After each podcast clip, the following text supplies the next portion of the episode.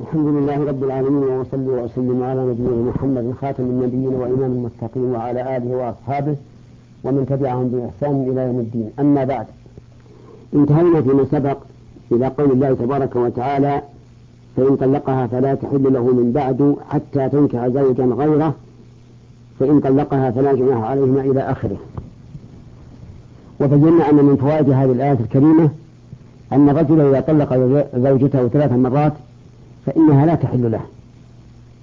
إلا إذا طلق إلا إذا نكحت زوجا آخر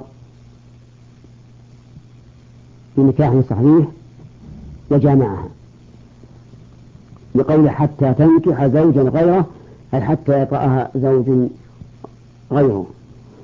وبينا أنه لا بد أن يكون النكاح صحيحا. فإن تزوجها من أجل أن يحلها لزوجها الأول فإنها لا تحل للزوج الأول كما أنها لا تحل للزوج الثاني لأن نكاحه غير صحيح. وقد جاءت امرأة رفاعة القرظي الذي طلقها ثلاث مرات فتزوجت بعده برجل هو عبد الرحمن ابن الزبير بفتح الزاي وكسر الباء ولكنه لم يكن فيه قوة على الجماع. فأتت إلى النبي صلى الله عليه وعلى آله وسلم تقول له يا رسول الله إن رفاعة القرظي طلقني فبت طلاقا وإن وإني تزوجت بعده عبد الرحمن بن الزبير وليس معه يا رسول الله إلا مثل هدبة الثوب. وأخذت بطرف ثوبها تشير به. يعني يعني أنه ليس به قدرة على الجماع فقال لها النبي صلى الله عليه وعلى آله وسلم أتريدين أن ترجعي إلى رفاعة؟ قالت نعم. قال لها لا حتى تذوقي عسيلته ويذوق عسيلتك. فالمهم أنه لا بد من أن يطأها الزوج الثاني وأن يكون النكاح صحيحا. نعم. كان أنه لا بد من أن يتزوجها من أن يطأها الزوج الثاني ويكون عقد نكاحه صحيحا. والحكمة من ذلك أن تمام الرغبة المرأة لا تكون إلا بعد الجماع. فإن طلقها قبل الجماع فإنه يوشك أن أن يكون تزوجها من أجل أن يحلها للأول لا لا لرغبة فيها. ومن فوائد هذه الآية الكريمة وأحكامها قطع ما كان عليه أهل الجاهلية في تكرار الطلاق على المرأة دون تحديد. فيطلقها فإذا قاربت انتهاء العدة راجعها ثم طلقها. فإذا اعتدت وقاربت انقضاء العدة العدة راجعها ثم طلقها. وهلم ذراء أبد الآبدين؟ فحدد الله تبارك وتعالى ذلك بثلاث تطبيقات. ومن فوائد هذه الآية الكريمة أن الخلع ليس بطلاق لأنه لو كان طلاقا لكان قوله فإن طلقها هي الطلقة الرابعة.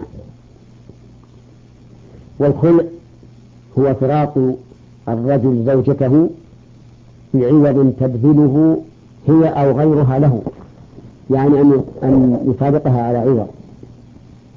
فإن كان بلفظ الخل أو لفظ الفداء أو ما أشبه أشبههما فإنه خلع يعني آن فسخا لا ينقص به عدد الطلاق وإن كان بلفظ الطلاق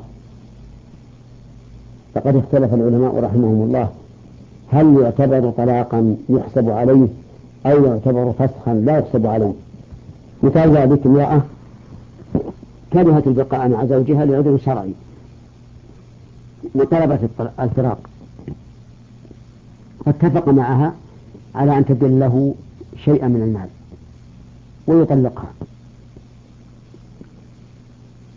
فهنا إما أن يقول خالعت زوجي زوجتي بعوض قدره كذا وكذا. أو فسخت زوجتي بعوض قدره كذا وكذا. أو فاديتها بعوض قدره كذا وكذا. فهذا لا يحسب من الطلاق. وإما أن يقول طلقت زوجتي بعوض قدره كذا وكذا. فهنا قال بعض أهل العلم إنه فسخ لا ينقص به عدد الطلاق ولو وقع بلفظ الطلاق. وهذا اختيار الشيخ الإسلام رحمه الله وهو أيضا وهو أيضا مذهب عبد الله بن عباس رضي الله عنهما. وقال بعض أهل العلم إنه لما وقع بلفظ الطلاق صار من الطلاق فيحسب عليه. فإذا كان هذا آخر مرة بأن يكون طلقها قبل ذلك مرتين ثم طلقها هذه الثالثة التي فيها الفدية فإن قلنا بأنه طلاق حرمت عليه حتى تنكح زوجا غيره. وإن قلنا إنه ليس بطلاق فإنها لا تحرم عليه لأن هذا فسخ. هذا إذا وقع بلفظ طلقت امرأتي على عوض قدر كذا وكذا. ولذلك نقول لإخواننا الذين يكتبون مثل هذه الأشياء إنه إذا أتاهم زوجان ويريدان أن يتفارق يتفارقا على عوض فإن الذي ينبغي للكاتب بينهما أن يلاحظ هذا بأن يقول حضر عندي فلان وفلانة ففارقها على عوض قدره كذا وكذا أو فخالعها على عوض قدره كذا وكذا أو فاداها على عوض قدره كذا وكذا ولا يقول طلقها. وذلك من أجل أن لا يحسب عليه من الطلاق. وهذه مسألة لا ينتبه لها إلا من كان عنده علم. ومن ثم أقول ينبغي لجميع الذين يكتبون وثائق الناس أن يكون لديهم علم فيما يكتبون. من ذلك هذه المسألة.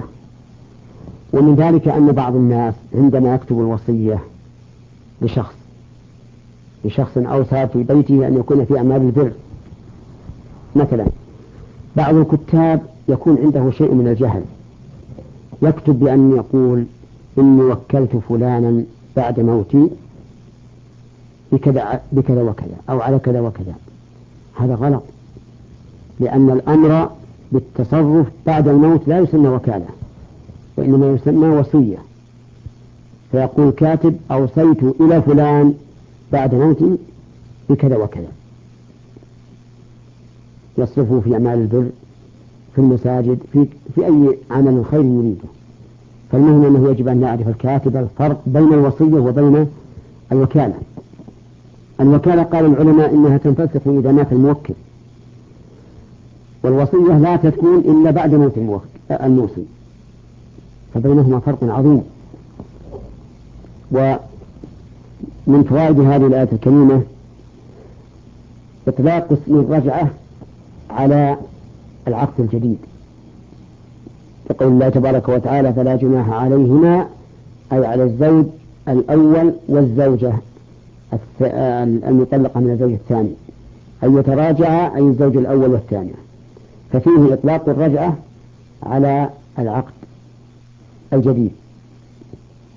ولكن هذا في اصطلاح الفقهاء لا يسمى رجعة.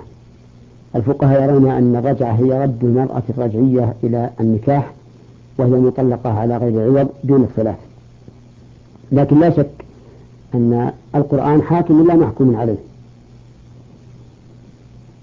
ننتقل من هذا إلى حديث عبد الله بن عمر رضي الله عنهما حين طلق زوجته وهي حائض فقال له النبي فقال النبي صلى الله عليه وسلم لأبيه عمر آه، مر عبد الله فليراجعها. فمن العلم من قال إن قوله فليراجعها يعني بعد الطلاق ويقع طلاق الحائض. ومنهم من قال فليراجعها فليردها إلى نكاح الأول. وليس المراد الرجعة من طلاق وعلى هذا فالطلاق في الحيث لا يقع. وهذه مسألة فيها خلاف بين العلماء رحمهم الله. هل يقع طلاق الحائض أو لا يقع؟ فالأئمة الأربعة وجمهور علماء الأمة يرون أن الطلاق في الحيض واقع وأنه لا فرق بين طلاق الحائض والطاهر. ومنهم من يرى أنه لا يقع ولكن هنا مسألة وهي أن بعض الناس إذا طلق زوجته آخر طلقة جاء يستفتي ويقول طلقتها في المرة الأولى قبل عشر سنوات وهي حائض. يريد أن يبطل الطلقة الأولى علشان أن يكون عنده مراجعة. فنقول سبحان الله لك عشر سنوات وقد طلقتها وهي حائض وتأتي اليوم تقول أن إنك طلقتها وهي حائض. أرأيت لو أنها تزوجت بعد أن تمت عدتها من طلقتك الأولى؟ أتقول للزوج الثاني إنها زوجتي؟ هو لا يقول هذا لا شك. لكن لما ضاقت به الحيل جاء يقول إني طلقتها الطلقة الأولى على وهي حائض. وربما يقول وطلقتها الطلقة الثانية في طهر جمعتها فيه وربما يقول وطلقتها الثالثة في شدة غضب ثم يبقى لم يطلق حتى الآن. وهذا لا شك أنه من باب التلاعب بأحكام الله عز وجل. فعلى المرء أن يتقي الله تعالى في نفسه وأن لا يتعدى حدود الله وأن لا يتطلب ما يكون فيه الرخص على غير وجه شرعي. وإلى هنا ننتهي تنتهي هذه الحلقة. وإلى لقاء قادم والسلام عليكم ورحمة الله وبركاته. الحمد لله رب العالمين وأصلي وأسلم على نبينا محمد